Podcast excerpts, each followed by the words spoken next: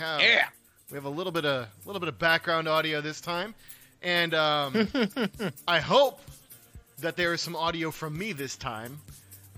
We apologize, everyone, if you were trying to find what happened last episode. We had a bit of a technical glitch. My audio, thanks to a Windows 10 update, just didn't happen. So Squirrel and Logan could hear me just fine, but see, this is what happens, Chris, when you don't let Bill Gates put a microchip in your arm. Just trying to silence you, man. That's what it really comes down to. But yeah, so we needless to say, episode 4, whatever it was last week, it is not usable because it's just big empty stretches of me not talking while I'm talking.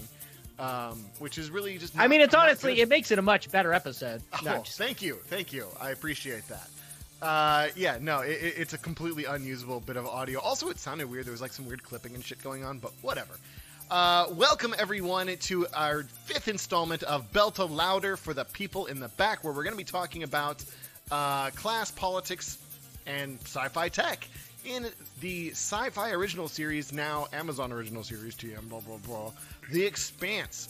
Joined today by none other than Logan and Squirrel. And how are y'all doing today, guys? I'm doing all right. It's been a long, long week, but it's good to sit down and chill with The Expanse and get into some cool sci-fi stuff. I didn't look up any cool space news. There wasn't all that much interesting stuff going on, but if you are into podcasts, there's a pretty fun Science Versus this week talking about like UFOs and how most of the time it's not actually a UFO and we're just kind of projecting into the universe. Like they tell a story about how SETI thought that they found aliens, and it turns out it was just a satellite that we launched to monitor the sun. And they hadn't bothered to like filter that out, and they were like really excited until they did the math. They're like, oh, wait a second, that's just one of ours. But it's a pretty cool and it's... Yeah, it's a pretty Jodie cool Foster must have been episode. So disappointed. Well, actually, that's the cool thing is one of the people they interview is the woman that Jodie Foster's character is based on. Really? Because she's one of the co-founders of SETI. Yeah. Oh, right. Because like, yeah, and it's pretty interesting. It's one of those like, you know, I like the Fermi paradox. It's a fun thing to kind of play around with, and like, you know, in the trillions and trillions and trillions of planets that are out there, there's got to be somebody at least as stupid as us, if not slightly less stupid, they're hoping. You know, as we make our way towards becoming a level 1 civilization, and hopefully not destroying ourselves in the process, see if we hit that great filter. And that kind of is what The Expanse is all about, is humanity coming right up against the great filter over and over and over again, and just not quite being defeated by it yet. Yes. And that is the key phrase is yet. So, Logan, how are you doing? I'm doing well. My partner got their second shot of vaccination this week. So basically the back half of this week was just sitting around monitoring the side effects and just going, hey, baby, do you want to play Fortnite or do you want to watch me play Fortnite? That's basically the last few days for me. That's so sweet, honestly.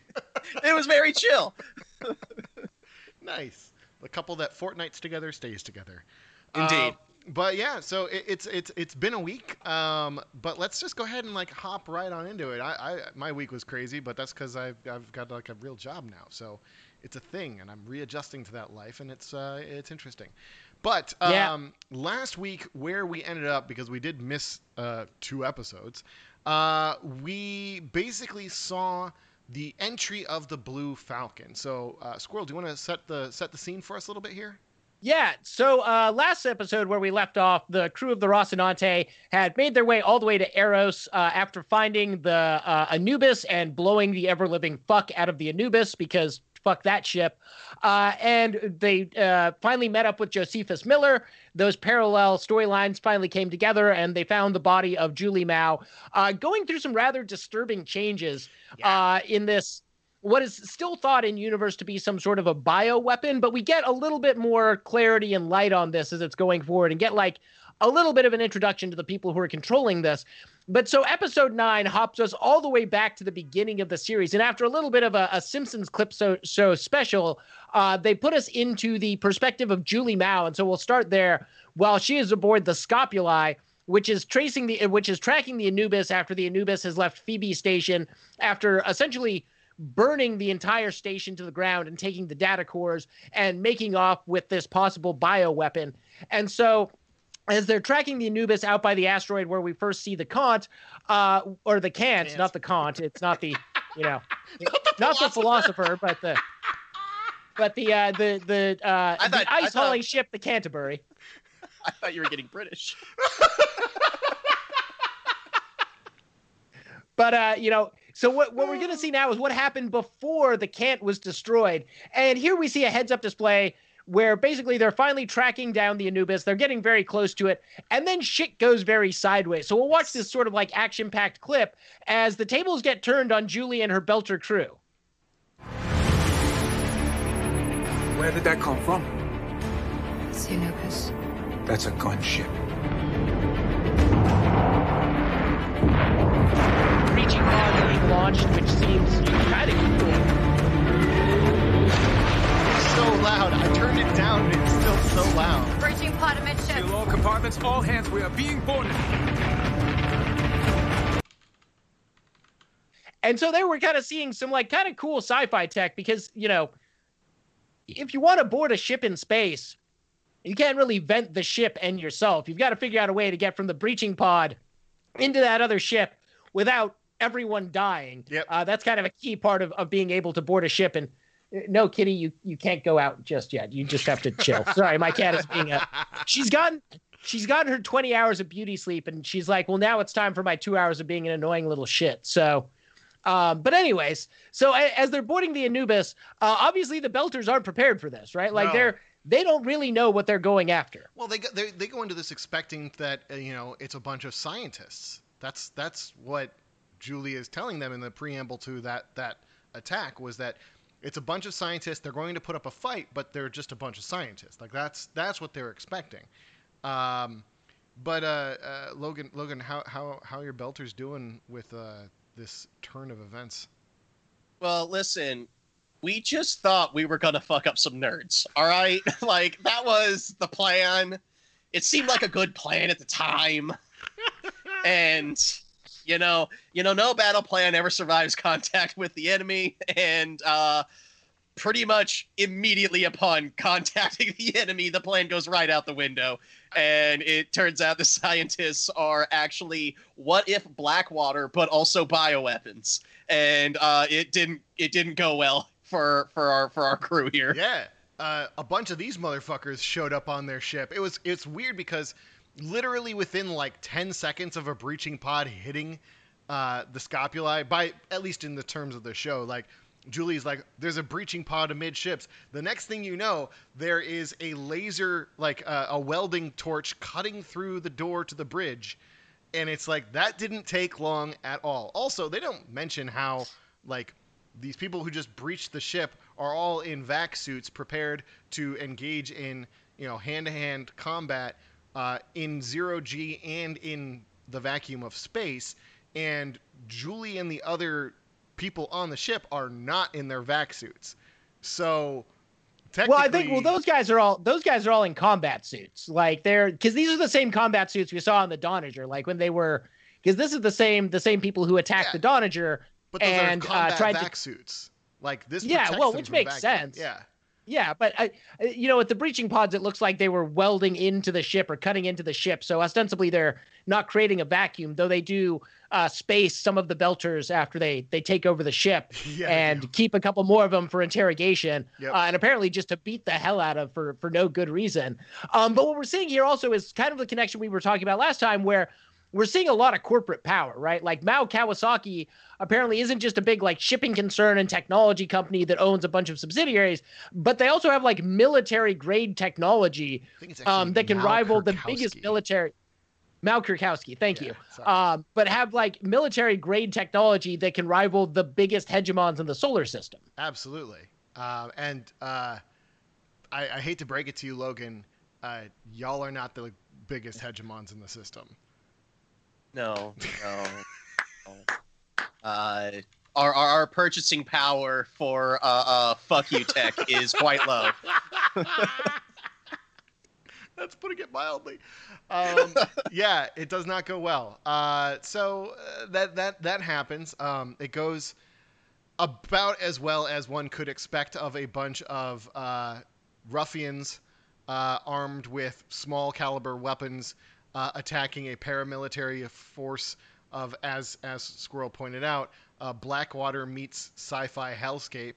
I mean, I don't want to shit on labor too much, but this is like if you send a bunch of Teamsters to battle against like SEAL Team 6. Like it's not going to go well.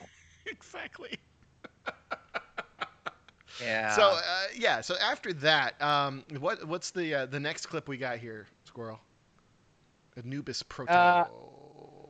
So once the Anubis successfully like grabs the Scopuli and plants the fake distress signal on it and like sets up the trap for the Canterbury, we hop into the Anubis where a bunch of stuff is going down, and basically Julie Mao is kind of ID'd by one of the people running the Anubis as, you know, Jules Pierre Mao's daughter. And so let's watch this clip real quick. But it also kind of indicates like things are already going bad on the Anubis. Like whatever happened on Phoebe wasn't contained to Phoebe. All right, let's play it. Oh, God, his heart beating shit out of that guy. He had a bad time. Oh, he's the one that was flirting with her and she liked him. Take what isn't yours. How'd you know we'd be here? How? And she just has to watch him be so bad. Hands off that one. She's a complication. Put her in here till they figure out what to do with her. I love how they're just like, let's just walk up the daughter of the boss for a fucking week in solitary confinement with no food or water. Let's hope they take the bait. The sooner we get Earth and Mars at each other's throats, the sooner we get their eyes off Eros. Thank you, exposition lady. Does it feel hot in here to you? Oh, she's like... No. Well, I'm exposition. Check climate control and make it cooler. Yes, ma'am. And so we're finally kind of getting some indications of what happens when the protomolecule or this like bioweapon begins taking over. Like the temperature is raising, like things are going wrong.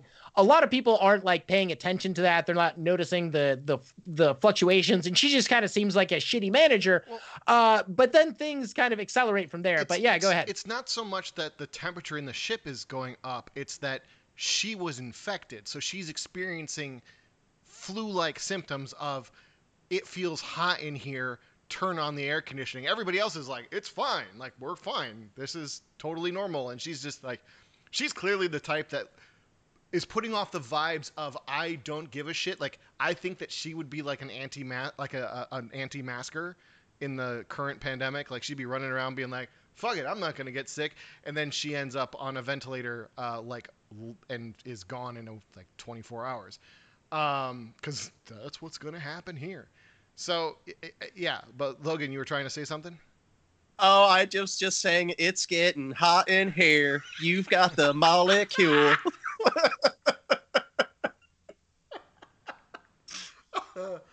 Sometimes these bots just have to get out. It's just for me. Yeah. No, I think that's good payback for my tweet earlier.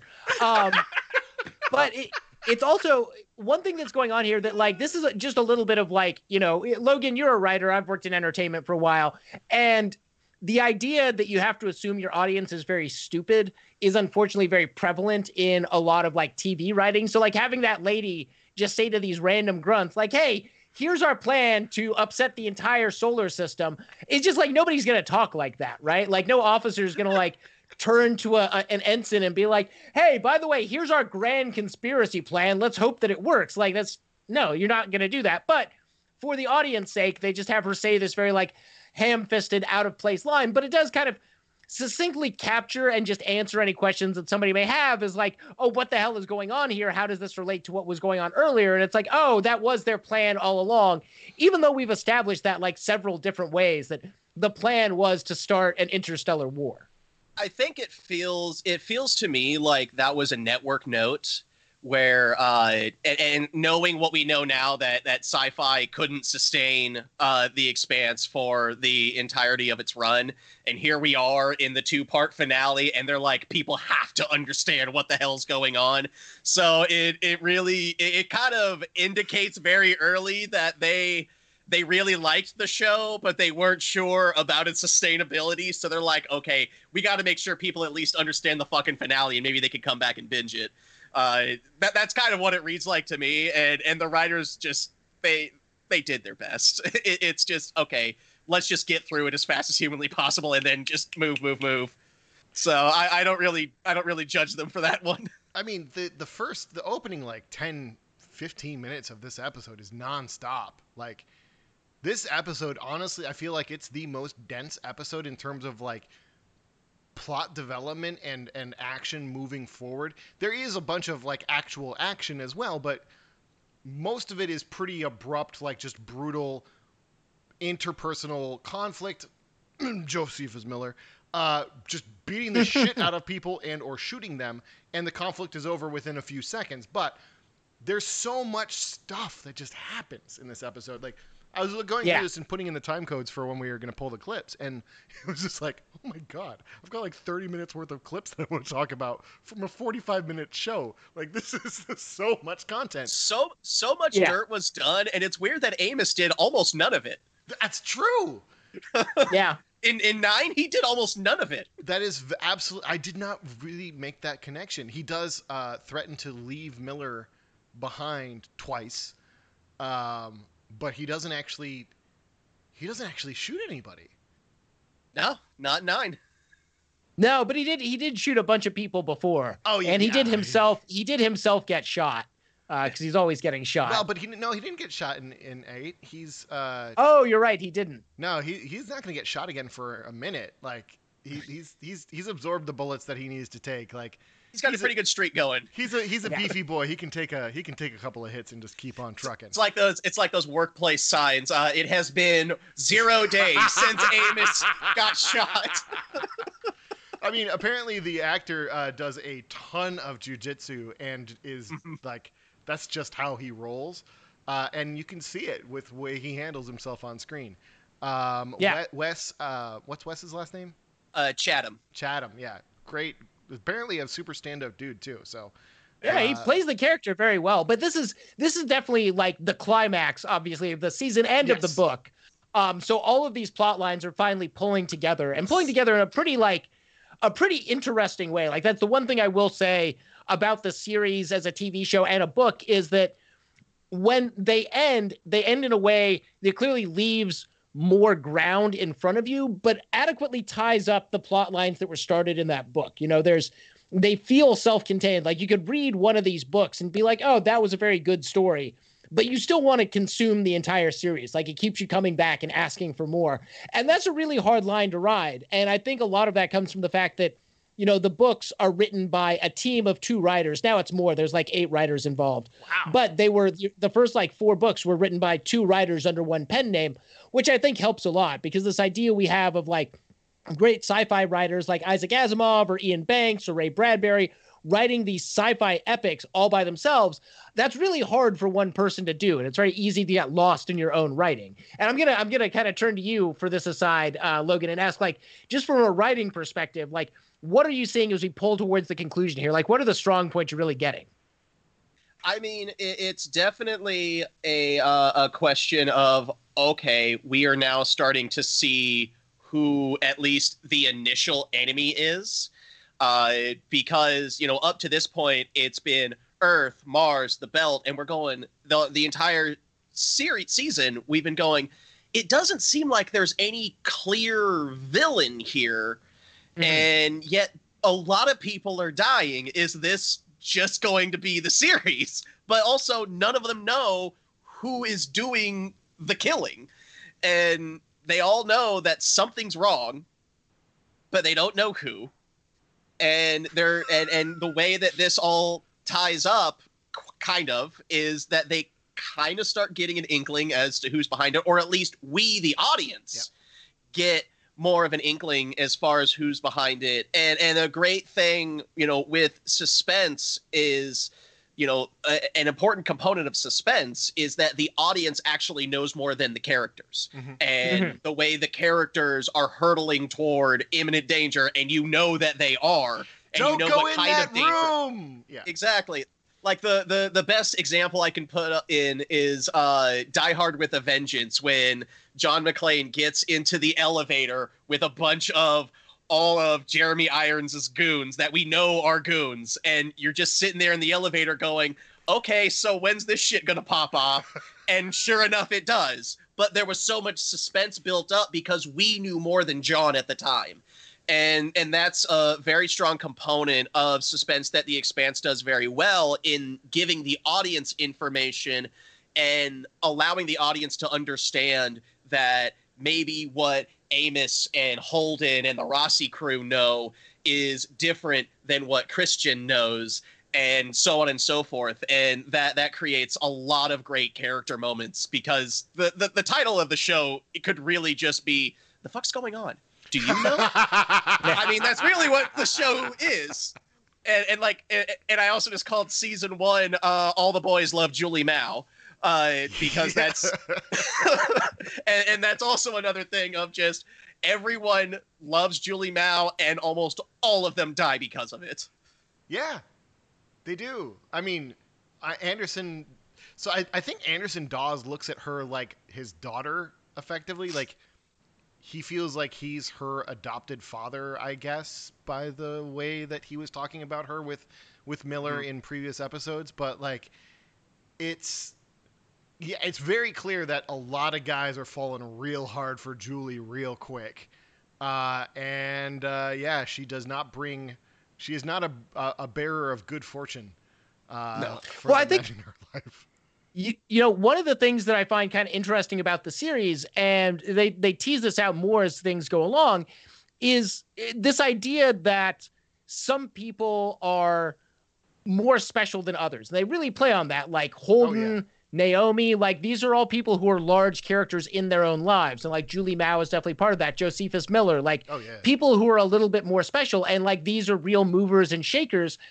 And you see this, you know, on Earth and more so on in the Belt. We don't spend a lot of time on Mars until later seasons, but this idea that a lot of the people in the solar system are just kind of background dressing, even in their own lives. There's not a lot going on. There's not a lot of ambition, that it's very easy to be one of 100 billion humans in the solar system and not really leave an impact or make an impact. And whether or not that has some sort of deontological meaning is kind of an open question for the series. But like, as we see going forward, like James Holden always just happens to be there when the shit hits the fan.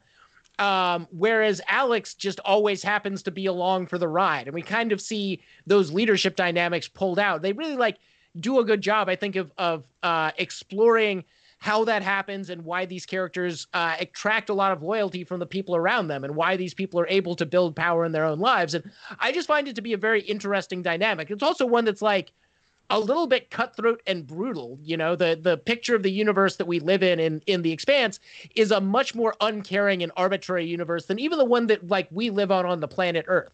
You know, we've talked about like Belter psychology a bit, and this idea that like being a slingshotter who's probably only going to make it to like 25 at the most, because like, why not go shooting around some gas giants for fun to try and make some money until you inevitably fuck up the math and burn up in the atmosphere is pretty much the highest aim you've got. Because at least you get some adrenaline along the way. Let's go, baby. Absolutely. Also, thank you for teaching me the word deontological, because I did not know that before this. But we should get back to the plot real quick. Yeah, I know. But speaking of people who are movers and shakers in their own life, Julie Mao is locked in this dungeon. We're literally in the first 5 minutes of the episode still. Yeah. But Julie Mao is locked in this like solitary confinement dungeon on the ship the Anubis, and then like they just stop checking on her, and she kind of hears what's going on. I believe that it is pronounced the Anubis. Exactly. But Anubis. Anubis. But Anu.biz. Okay, I'm done. We're done. But she is she's basically left alone for like a disturbingly long period of time. Like people just stop checking on her. She hears the missile launches that destroy the Canterbury, and then everyone just sort of evaporates, and she's left to try and figure out, like, am I going to dehydrate and starve to death in the cell, or am I going to fucking do something about this? Boop.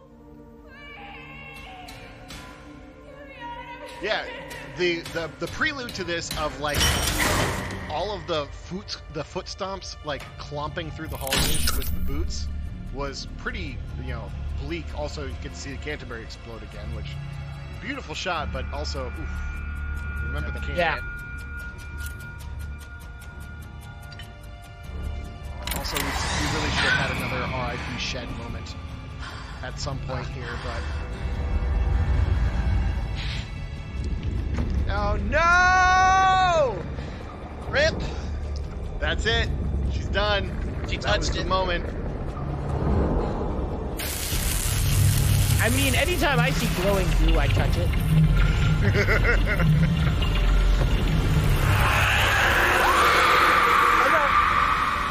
This is something we alluded to earlier, but I actually want to talk about this a bit.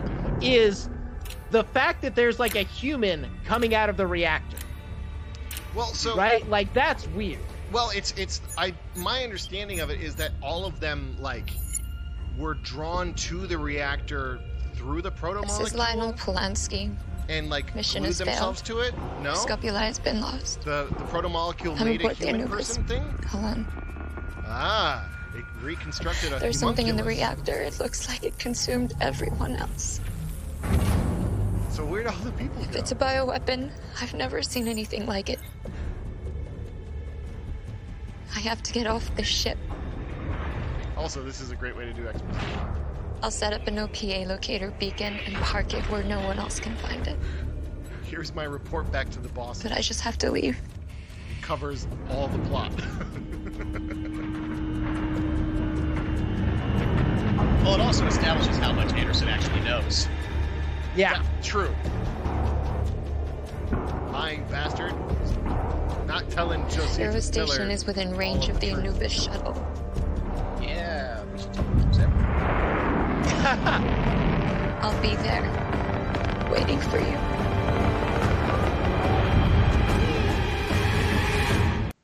So wait, I didn't hear what you said there, Logan. I said, yeah, we should tell the cops everything.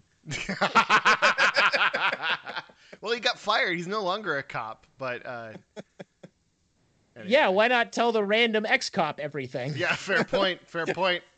But, you know, one thing we're beginning to see here, and this comes more into play, like, next season, so I don't want to give away too much, is this weird bioweapon, this blue glowing shit, seems to make everyone disappear. Like, it seems to be breaking them down and then building something for a purpose, but also sort of like recreating humanity. And is it learning? What's it doing? We don't really know, but it seems to have a will, right? Like this weird blue glowing shit seems to have a purpose, and it seems to have an intent, and it seems to be trying to do something.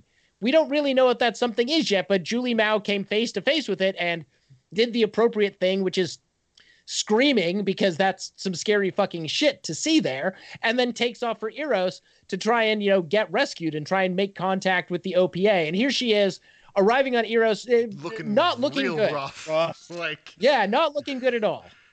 Yeah, bad day. You're definitely having a bad day, like on the verge. They actually show like I'm assuming that she she robs the person who she was being, I guess, paid to do some, you know, small sex work stuff related to. Yeah, like, yeah. My man was unzipping. Yeah. He was mid unzip when he got the business. Yeah, he did. He got a little bit of a knuckle sandwich there. She might be sick, but she can still kick you swiftly in the nuts. So she realizes that something is very wrong. She does what she can to set up a series of breadcrumbs. So this next clip that we have on here, is that talking about the breadcrumbs, or are we, No, so this is her basically, going through the next stages of being infected. And, you know, as they noted, like her room was torn up, like yes. There was clearly a struggle. And this kind of shows her going through that, as well as, you know, she sees the man who sent her out there, who's apparently not coming to save her. Which, by the way, I loved the fact that the clips that they were playing on the news were the clips from where Dawes is introduced with Miller with the confrontation at the Medina. Like, it's literally the same audio.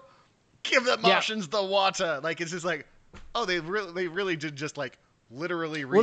Well, that's not the Medina. That was the docks. The Medina is like the street street market. I apologize for confusing the the dwelling spaces of these less than human things of the Belters. Sorry. No, but so down by the docks, that was where that confrontation was happening. So she's watching all of these things unfolding and can't do anything and is being ignored. Why she wasn't able to communicate with Dawes once she got to Eros is utterly beyond me.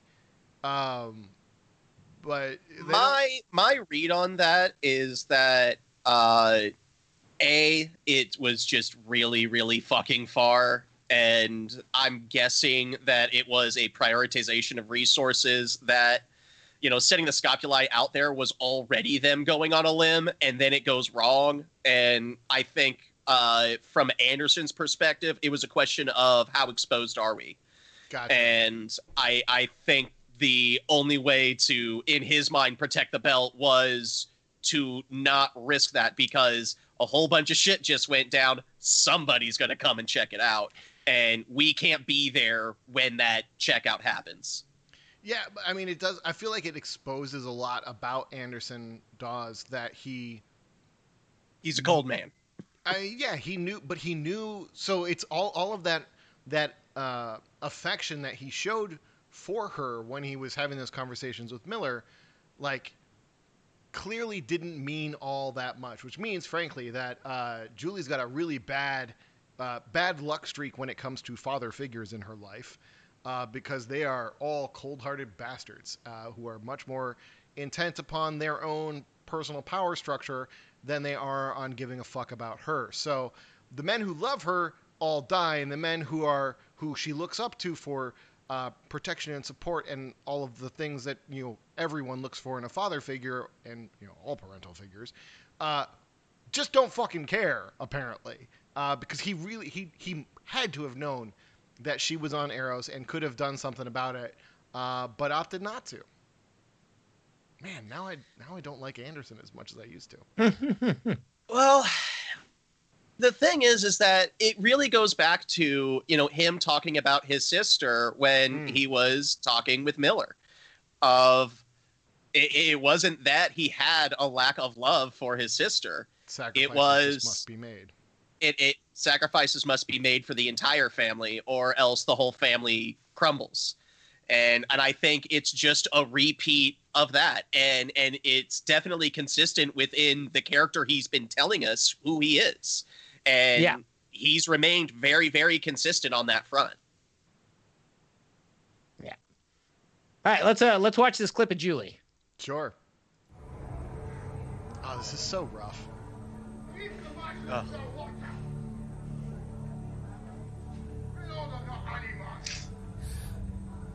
didn't you come? No, they're not animals. You have every right to be angry. You should be angry.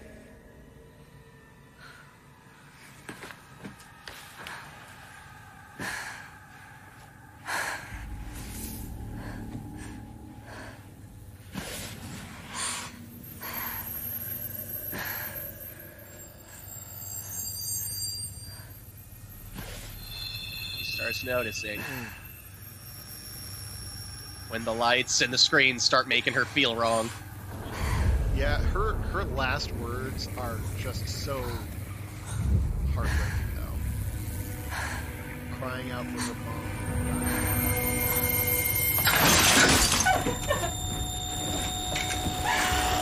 She is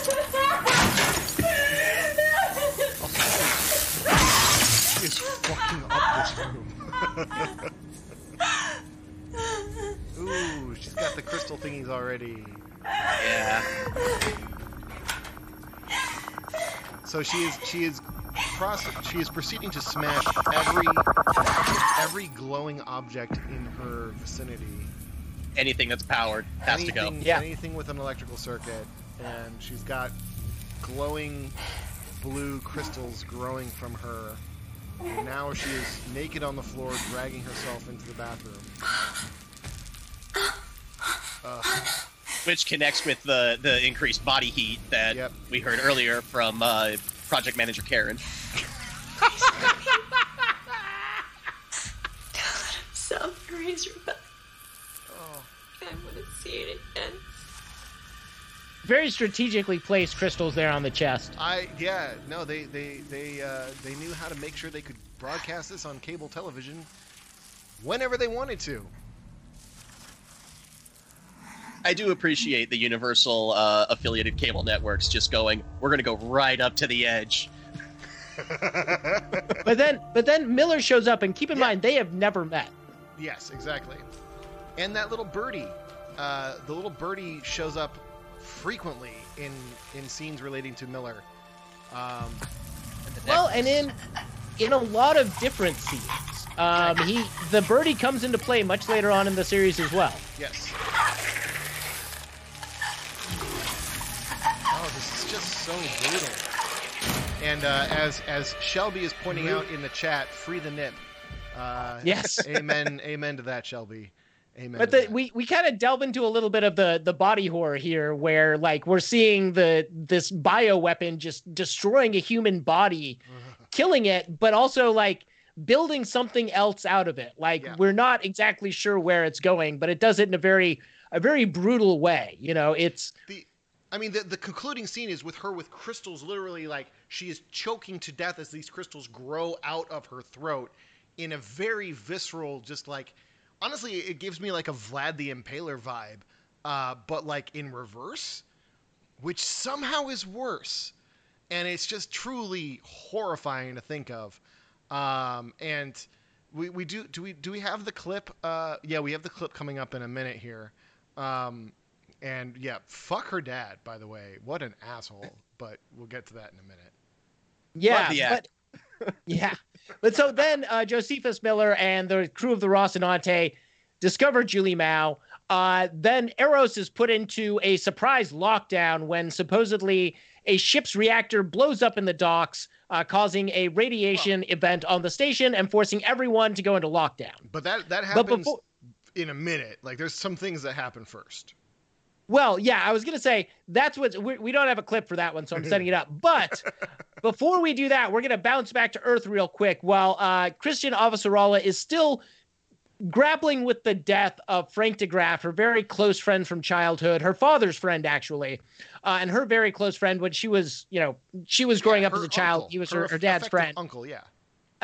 Essentially, who's apparently taken his own life. And so she visits his home and gets into a little bit of a spat with his partner and then goes into his study to just sort of like mourn him. But Christian Avasarala doesn't do human emotions. So what she's actually going in there to do is to search for intelligence, which she finds in the form of these pencils. And this is interesting because you're like, why the fuck does she need number 2 pencils? Is she going to go like take the SATs?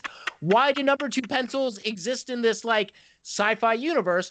And we get an answer real quickly where it turns out they're fucking hard drives. But before we play that, Chris, I have a question for you. Go for it. Could the Jose Weezer USB sniffing dog find his pencils? I don't know. Maybe it's entirely possible. There's presumably there are chemicals that are present in the production of whatever circuitry it is that they have managed to stash inside of these little wooden cylinders with a graphite tip.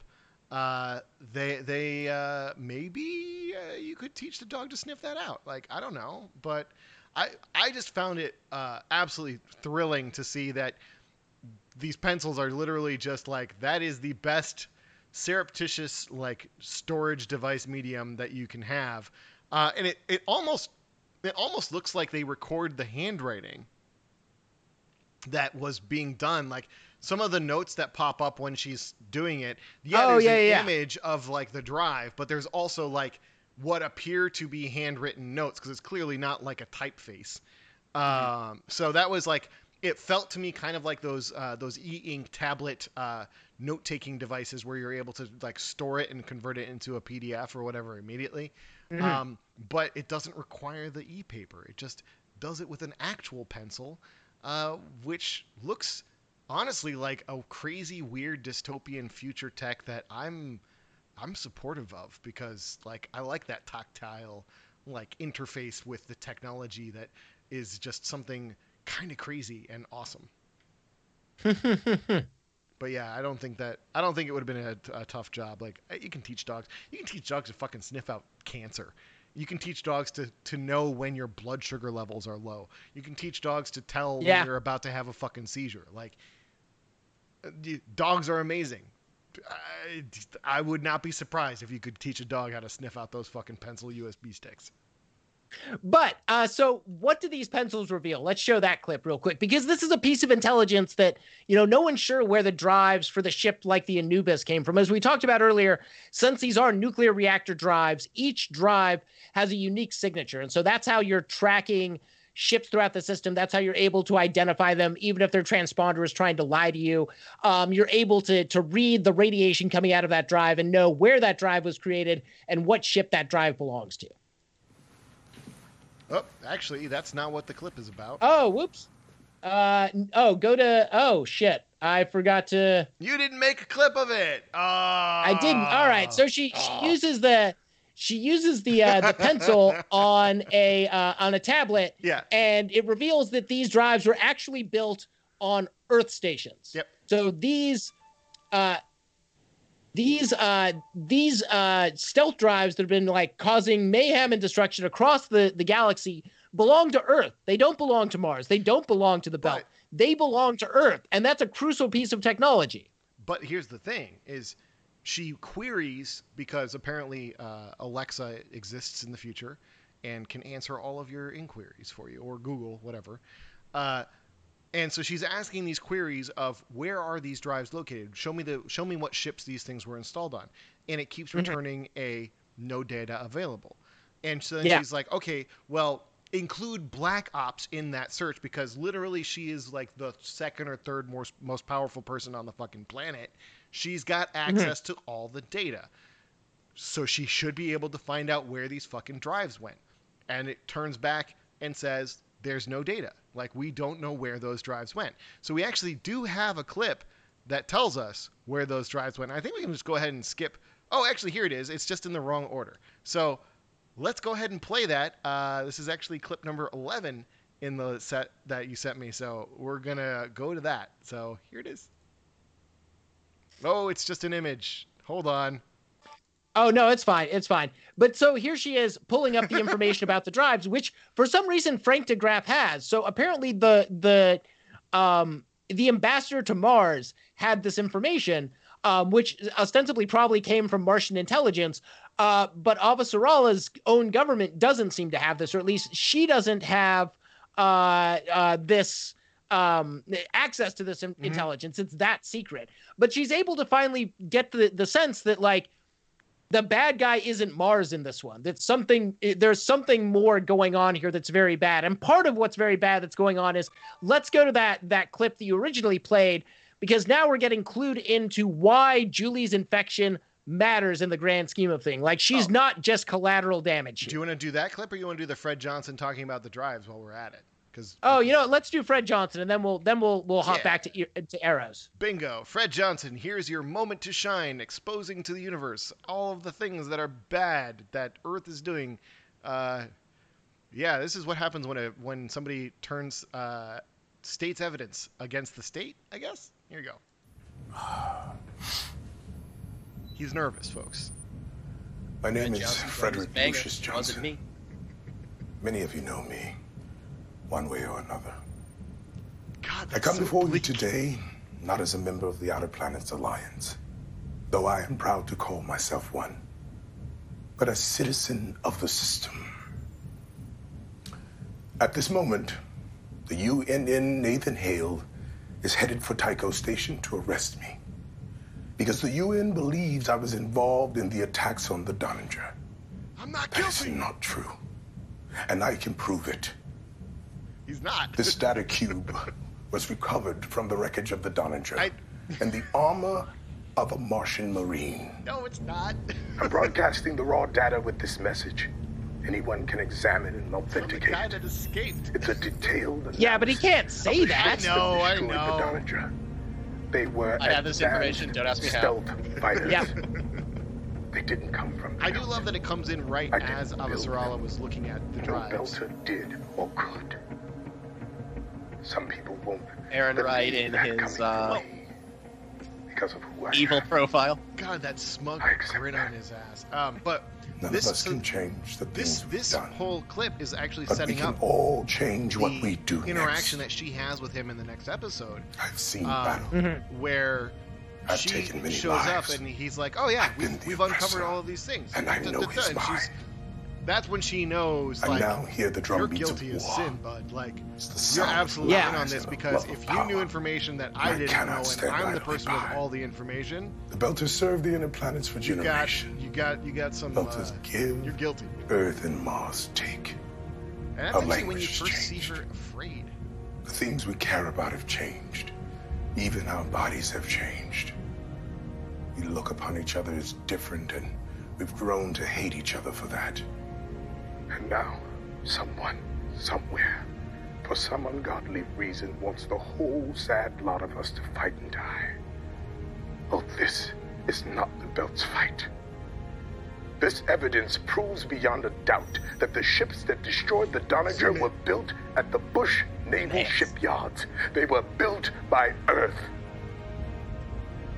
Ruh-roh.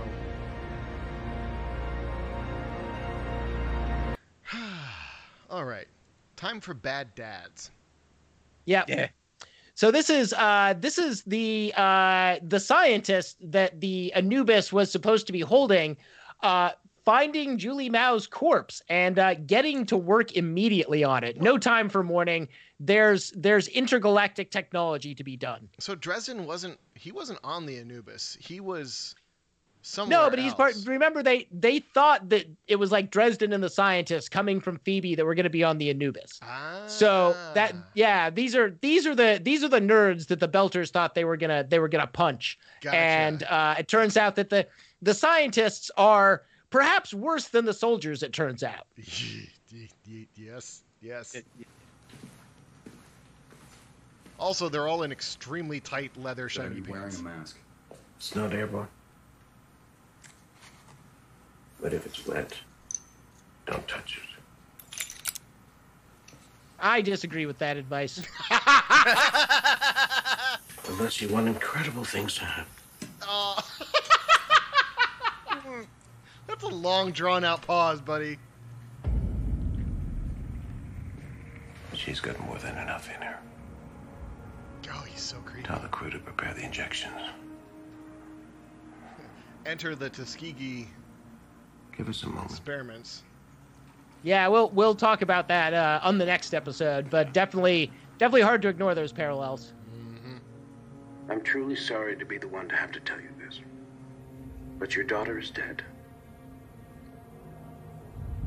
We still don't know what exactly happened on the Anubis, but it looks as though Julie was the lone survivor. Somehow, she managed to pilot the shuttle to Eros.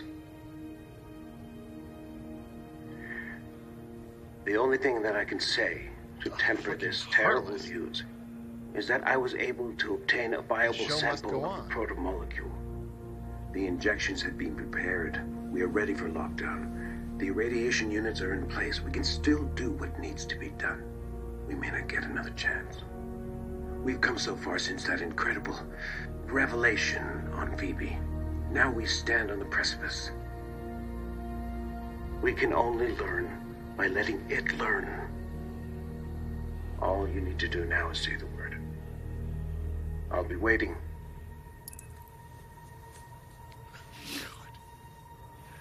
God. We are lucky. Proceed as planned. Yeah. But you were saying earlier, Chris, you thought like it was instantaneous communication. I think it's actually messages they're sharing back and forth. I don't think it was real time comms. So it's kind of hard to tell what the timeline is. My thought had been that if he was on Earth receiving that, because he was just talking with Aaron, right? Like not that long ago. There would have had to have been at least like a 30-minute to an hour delay. And because, you know, Mars at its closest is something like 20 light minutes away from Earth. And of course, that varies depending upon where you are in the annual cycle, well, biannual cycle, I guess, because it's a 2-year thing. But it just seems like it's awfully quick from when Holden and Miller and all of the rest of the folks find Julie and counter Semi, and then like run away to everything starts exploding is like not a very long period of time, which means that either the communications between Dresden and Mao are happening very quickly, or Mao, as you pointed out, is probably somewhere off on his like evil Bond villain yacht, cruising around the solar system, you know, with his fingers playing the stellar chess system the game of interplanetary chess rather that he's got going for him, which he clearly does have going. Maybe he is closer to Eros, but like he responds and shit starts happening fucking immediately because there really was not that much time between them finding Julie, leaving Julie, and then everything going to absolute shit. And that's why I was saying that it seems like there was some kind of instantaneous telecommunication system that just doesn't... They're not using quantum entanglement to send that kind of a message. But I was going to say, pull up the image that's phase two, because that's... So this is beginning to show us what they're planning to do on Eros. And it's a little bit hard to make like heads or tails of it, but it's showing it's a subway map of Eros. Involved. That's what this is. Yes. It's a subway map of Eros, and then it's got 5 radioactive symbols on it, which presumably represent the radiation shelters, which are going to be used as anti-shelters, as we're going to discover in the final clip of the episode, because I think, let's see. So we've got. So the crew of the Rocinante at this point. Oh, go ahead, Logan. I was going to say, before we go, there was something that Dresden said that kind of piqued my interest, was we have to let it learn, which is very much a strong parallel to the development of strong AI that we are currently engaging in, because it very much has that kind of black box thing of, we're just going to let it learn. Learn what? I don't know. Let's just see what the fuck happens. Nothing could possibly go wrong. And the more that I think about it, it almost seems like the protomolecule, at least, you know, in the early going, has a lot of parallels to the development of artificial intelligence, like true strong AI. In the super intelligence sense of it. Yeah, it really does. It's definitely something that we do not understand. Yeah. And it operates on a level that we do not understand. And it's something like interesting, you know, whenever I think about like AI, you know, I like to talk about this scenario where if you had an AI and this AI decided, hey, I really want to go to Proxima Centauri. I need all of the oxygen on the fucking planet to go to Proxima Centauri. It's not going to stop and think for a second, well, what happens to all of the humans and plants that also need this oxygen? It's just going to take all the fucking oxygen and jet off to Proxima Centauri, the same way that, like, when we want to build a big fuck-off condo complex, we don't stop and think, well, what about the titmouse that lives there? Won't they care that I'm bulldozing its home? And it's like, no, not really, because the consciousness level that we're operating on, it will always be unknowable to that titmouse, and we're not ever going to give a flying fuck about it. Like, on some level, we lose our subjectivity. We lose our place as the prime agents, as the prime movers in this story. Elon's going to kill us all, isn't he? Shit. But so let's So the crew of the Rocinante has split up. Some of them are heading back to the ship to try and get it out of here while the radiation lockdown is going on, because they all know that this is a setup for something, but they don't know what. Josephus Miller and James Holden have grabbed and murdered one kind of fake security guard. That was just Miller. It wasn't Holden. But they grab the other one and are kind of forcing him to be their passport to get through security checkpoints. Well, they shot him in the gut first, but like this is one of those things where we're watching Miller basically showing Holden that this is a thing that Holden's been grappling with apparently like all season long, is like he in his mind he does not do the violence. He believes that he can get away. Or his violence is always justified. Like he has a reason to do violence. Yeah, but he also doesn't ever want to be the one to pull that trigger, period, even if it is justifiable. Like he knows that it's justifiable. Like he knows that Amos has a point when Amos is sitting there ready to gun down the two Martians that are about to board their ship. But he's not willing to do that. He knows that Amos is right, but he's not willing to put that innocent blood on his hands, even though it's like you're in the middle of all this shit. Like there's like things are going to happen, and if you don't kill them, they are literally going to kill you. But he's going to then have to come to grapple with this. And in the next episode, honestly, it's got one of the best death scenes of the entire series, one of the most satisfying deaths in the entire series, when he fails to kill somebody, but then the protomolecule takes care of him later, but we'll get to that. That honestly was that's at the very end of season one, like the last couple of minutes of episode 10. But oh my god, it's satisfying. But in this one, they stumble onto one of these radiation shelters. Yes. So let's play this, because this is kind of leading us into this. This is the penultimate climax. We're going into the climactic episode next episode, where things really hit the fan. But this is a good setup for that. Can you imagine if we tried to do both episodes this day? Like that would have been a lot. Here we go. Open the door. They say once it's shut, it stays shut. Oh! Oh! Oh! All right. It'll be all right. Should have stayed on series, dude. Local Krieger muscle. Why do you stand still in the room when you see this? What? Yeah, this is definitely a. I'm gonna take a couple of respectful steps back. Things are worrying up. Yeah, let's stay in here. Stand still while we get irradiated. Get out. Get out!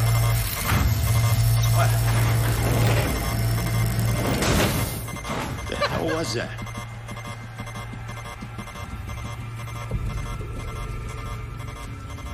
We just got hit with a mega dose of hard radiation. Not bad.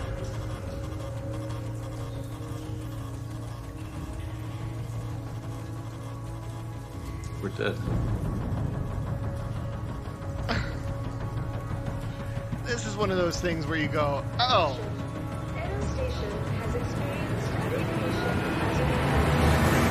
Miller's kind of a fucking idiot. I want to ask real quick, because you probably have a better handle on this than most of us lay people. Hard radiation, what do they mean by that? I don't fucking know. It's my guess is it's probably like my guess is he's talking about either direct X-ray or gamma radiation exposure, rather than something like ultraviolet radiation, because like you're gonna get exposed to ultraviolet radiation. Also in space, you're gonna get exposed to like cosmic rays and a bunch of other shit, and like other things coming from solar wind. Like you're exposed to a whole bunch of things, and actually one of the biggest issues with. I'm saying actually way too many times, with the idea of sending people to Mars is, what do you do to protect them from the interplanetary radiation that they're going to be exposed to? And so there have been, I remember watching this on like the Discovery Channel as a kid, because I was literally that kid. All I did was like, I didn't watch any of the fun shows except like some of the cartoons, but I was like, give me that Discovery Channel and History Channel. I need to learn about all of the things, like the history of the nerd and how the Allies killed Hitler. Yeah, I did watch Gargoyles, though. That show fucking rocked. Okay, good. Yes, it slaps. It's so good. Honestly, probably the best cartoon of my childhood. Although Thundercats also very good. But I remember more of Gargoyles. Anyway, 90s reminiscence aside, the radiation that you're exposed to, like one of the easiest ways to protect against radiation is actually with water. So the one of the proposed mechanisms for shielding astronauts on an interplanetary mission is to put the food and the water around the astronauts. And so ideally what you would do is you would use a bunch of water as the shielding because it absorbs like all of the radiation. But the problem is that water's really fucking heavy. And so it's not a great... from a mass efficiency perspective, when you're trying to launch everything with rockets, you don't really want to use water to do it. So you find other ways to make it all happen. But that's they're going to be exposed to some shit. But this is pretty clearly like some laboratory experiment level stuff where there's like a projector that's just like we're just going to zap you with all of the gamma rays and see what fucking happens. Well, it's something, you know, they talk about a little bit in The Belt, but not as much as like you'd have to in real, like true hard sci-fi fashion, that humanity developed in a very specific ecosystem, in a very specific and like, you know, Goldilocks habitat here on the planet Earth, where we have a magnetosphere and we have an atmosphere and we have all of this stuff that shields us from all the nasty shit that's flying around in our solar system, not just coming off of our sun, but coming off of all the other stars and planets and all that other bullshit around us. Mars doesn't have that atmosphere anymore. Nope. It blew away billions of years ago. Either. Exactly. So there's nothing to stop that radiation from getting to the surface and frying everything. And if you look at, I think it's the first great mass extinction on the planet Earth when all the trilobites died out. They think that may have been from a gamma ray burst. Like there's some theorizing that it was a gamma ray burst that just like happened to hit the planet Earth exactly and just kind of wipe everything out. Because I think it's the Permian extinction, like everything just died. And then like 90% of like life died and then kind of came back, but it was all very primitive trilobite life that died, stuff that lived at the bottom of the oceans or near the surface and very, very old stuff. But everything on the planet just died at once. And there are very few things that can do that, but like gamma radiation can directly cut through our atmosphere. And when you're talking about living on an asteroid or living out towards the edge of the heliosphere, you have less protection out there. Like the planet Earth being closer to the sun doesn't just make it so it's warm enough for like things to exist here in the states that they do and we have liquid water and stuff. It also keeps us far away from the nasty radiation that's coming from outside the solar system. Because when you look at what the Voyager craft are seeing once they get outside the heliosphere is like, there's just a fuck ton of like radioactive bullshit out in interstellar space. It's just radiation and x-rays and all this other shit that's not good for life bouncing around out there. So humans are very fragile and our universe does not really care about that. It's actually very rare to see life develop to the point of like intelligence, right? So this is something we're kind of like looking at. And I think I just find it really fascinating because in The Expanse, they don't go into how the technology has been perfected to allow us to do this, but you kind of have humans just hopping in spaceships as though they're getting in their Corolla to go to Whole Foods. Yeah, and so like one of the things that is mentioned briefly, but like it bears more repeating. Like, yes, the atmosphere actually does provide a ton of radiation protection, but also the magnetosphere is probably the more important aspect. And so that we actually get that from being a geologically active planet. And so because we've got volcanoes and we've got earthquakes and we've got all of these things with the tectonic plates shifting around, like that all has to do with the fact that, you know, we have a molten core, which is creating the magnetosphere for us. Mars doesn't have that. So that's why on Mars, everything would be under domes, and more than just under domes. If you look at like actual plans for colonizing Mars, most of them have to do with like, you burrow underground. Like you got to build tunnels and you got to put everything there. Same thing with like any kind of like lunar outposts. It's mostly like there's a little landing spot above with like an antenna and like a landing pad and an airlock. But then everything that is actually used for the sustenance of the people is down below the ground, below the lunar regolith, because regolith, I don't know how to fucking pronounce it, because you need that mass above you to absorb that massive amount of radiation that is not being deflected by our magnetosphere. And the same thing holds true on Mars, and even, I don't know if it's more so, because actually it is more so, because at least on the moon, like if you're on the side that faces the Earth, you get the protection of having the Earth, like, giving you that shadow for everything in that portion of the sky. Because the moon is tidally locked. It doesn't rotate. It's always one side faces the planet Earth. And that's why we also do know that there are no Nazis hiding on the moon, because the Nazis that knew how to get to the moon, like, that actually had ideas for how to get to the moon, they all came here and they worked for NASA. So yeah. Details. Well, and it's also one thing where, yeah, there's also, the other thing is when you're out in space, you don't have an atmosphere. It's very fucking cold in space. So living under the ground allows you to conserve the heat radiation that you were putting off and that you were like goings on or doing. So it allows you to keep things more within the baseline for sustainability. Logan, so we're quickly coming towards the end of this series, or this season rather. So where's the belt sitting as we hurtle towards this climax? Like, what do you think is going on in the belt? Less confident than they were a couple episodes ago, because they are now starting to realize that number one, they lost Lionel Polanski, aka Julie Mao, and great name, by the way. Great name, perfect code name, just the weirdest thing. But but they don't. Is he a spy? Is he a playwright? Who fucking knows? Maybe we'll catch his stuff on Broadway. But with the bell, I think that there's a couple, like it's again the differences between Anderson Dawes and Fred Johnson, where Anderson is focused completely on consolidating power in series, knowing that is their most prized station. They have to take this in order for the OPA's power to grow. And Anderson's, feeling pretty good about that because he's largely successful. And with Fred Johnson, like Anderson is looking inward and feeling good, and Fred Johnson is looking out going, oh no. Oh no. I am an earther. I'm an inner. I know how this shit goes, and it's about to go really, really bad, really, really fast. Well, he's got a battleship bearing down on him at full speed. Like, there's a battleship doing the Nathan Hale is, I believe, not the flagship of the UNN, Navy. No, but it's a big badass ship. Yeah. And they're coming for him. Yeah, it's definitely fuck you, Tycho Station. We will take you if we want it. And the only thing that Fred Johnson has is a big ass Mormon ship. That's all he's got, really. Like, foreshadowing. It's a very Admiral Perry moment that they seem to be hurtling towards. Mm-hmm, very much so.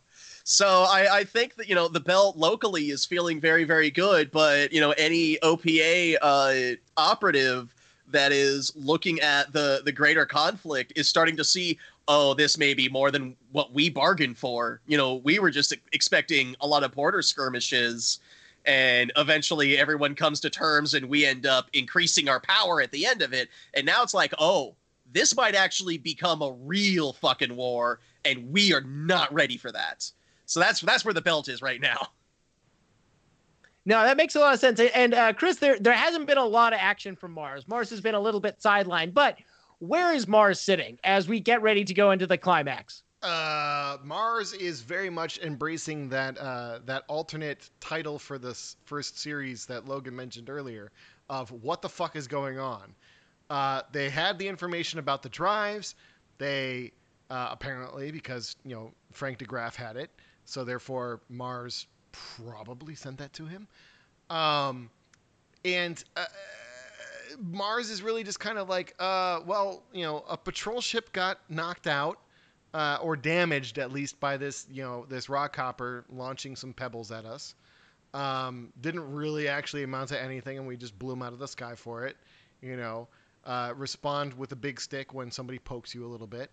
But there's really the Martians are really just kind of along for the ride at this point. They don't actually know or have any hand in what's going on because there's just none of this has directly impacted Martians. I mean, the Martians are trying to understand what happened to their research scientists on Phoebe Station, but all they know is that, you know, Phoebe Station got taken out and that the Donager that went to go explore and figure out what the fuck happened to Phoebe Station was also taken out, which means they are no longer top dog as far as it comes to military strength, because from a Martian perspective, the Donager was unkillable. It was unsinkable. There's, like, you saw that in the energy that Alex had during that close quarter combat scene way back in episode, I don't fucking remember, earlier on. God damn it! I hit the thing. Yeah, four. Fair enough. I hit the thing and it started the music. I apologize.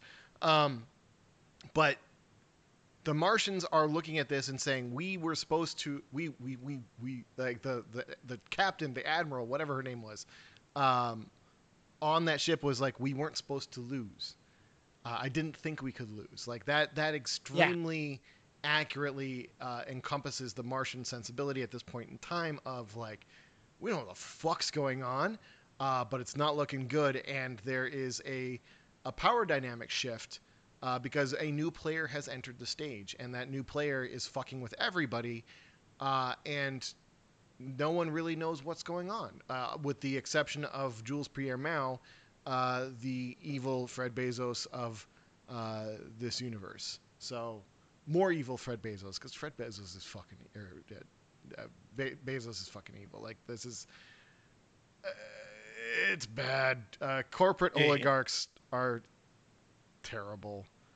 And that actually brings me to Earth, because like Earth is now grappling with trying to answer to two masters, one being the ultimate hegemon in the system, the cradle of humanity, the birthplace of our species, but also being kind of stagnant outside of these massive corporations that are largely exploiting the belt and other less privileged people in order to build their technology and build their wealth, while Earth is largely left behind. And Earth has the advantage in terms of numbers. They have more people on Earth because it's easier to have a lot of people on Earth than it is on Mars or the Belt, but they're also aging. You know, they're a society that has become very ossified, that is very brittle, that is not able to adapt as well as the Belt or Mars is to the changing conditions.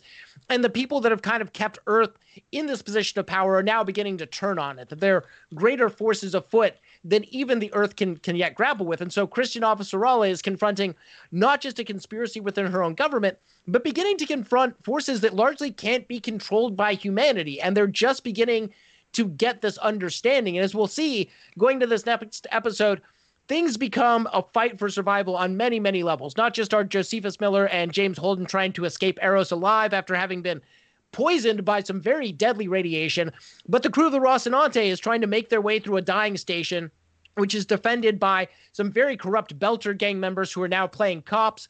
And there's a science team on there that apparently wants everyone locked in and dying. So we will catch you all next week as we watch the climactic episode. Still debating on whether or not we're going to take a week off before season 2 or not. We will let you all know on that one. But this is going to be a fun one. So thank you all for joining us this week. Hope you all enjoyed it. The podcast will be up tomorrow.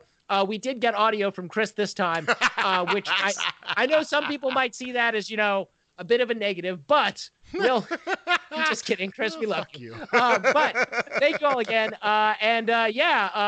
Excelsior, I guess. I was trying to think of a sci-fi thing to say and I failed. Before we leave, do we want to try to, you know, we didn't actually talk about one of our favorite sections this episode. Yes.